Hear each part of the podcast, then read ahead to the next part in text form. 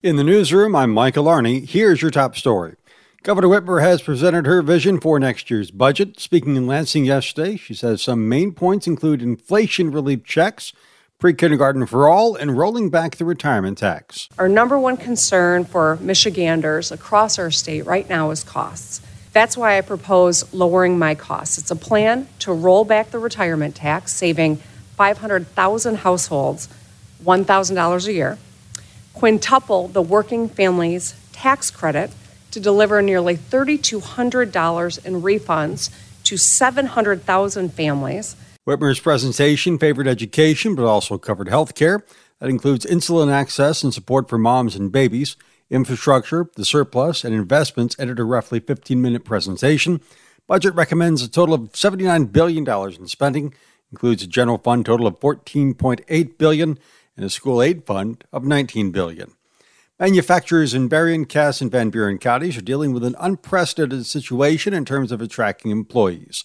Manufacturing Growth Alliance Executive Director Elizabeth Bernhard says a possible recession is keeping many CEOs up at night. Some are experiencing that contraction that you'll see in the data points, whereas others are seeing record sales and growth.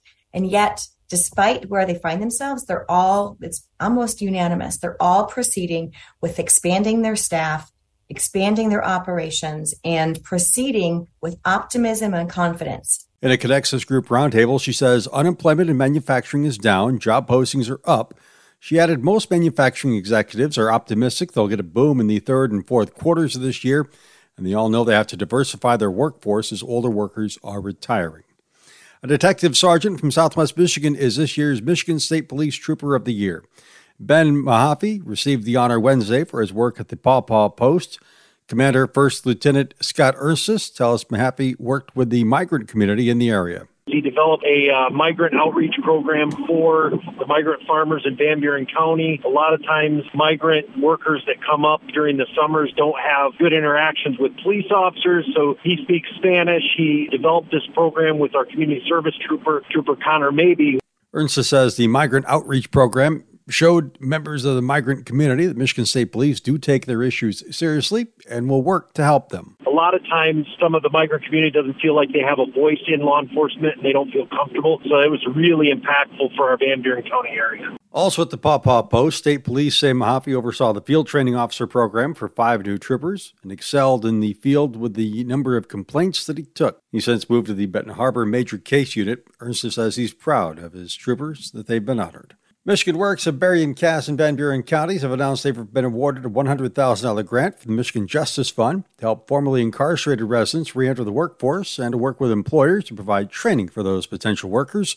We talked with Kinexus COO Jennifer DeMudd about how important it is for those who are getting out of prison. It's critically important. You know, many times when individuals return to society after serving their time, they face a lot of barriers. One of those barriers to success is employment. We- DeMudd says they have a pool of employers who are unaware of these individuals that need training, but she says they're eager to work.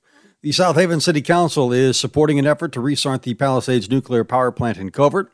The council this week approved a resolution stating its support for Holtec International as it reapplies for money to restart the plant through the Department of Energy's Civil Nuclear Credit Program.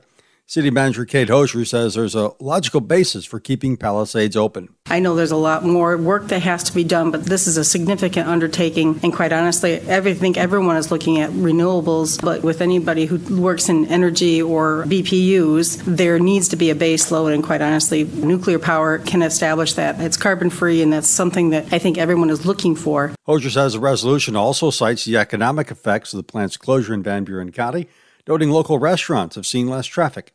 Palisades plant shut down in May. It's in the process of being decommissioned.